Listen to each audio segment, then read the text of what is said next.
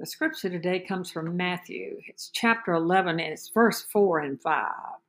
And Jesus said, Go back and report to John what you hear and see. The blind receive sight, the lame walk, those who have leprosy are cured, the deaf hear, the dead are raised, and the good news is preached to the poor. So John the Baptist had sent his disciples to ask Jesus, was he the real one? I mean, was he the true Savior? And you know, you wonder why, what made John ask this, question this? And maybe he doubted because he couldn't understand why he was in prison if he was going to be the one preparing people for the coming of the Messiah.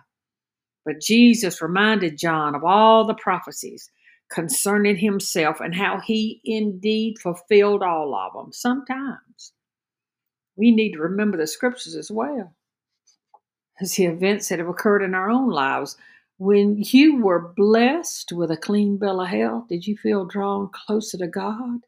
Yeah, than ever before. Did you remember the scripture from Romans? And we know that in all things God works for the good of those who love Him, who have been called according to His purpose. How about the time you lost your job? But you had this sense of peace in your spirit that somehow you were going to be all right again.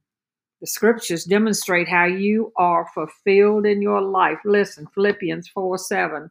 And the peace of God, which transcends all understanding, will guard your hearts and your minds in Christ Jesus.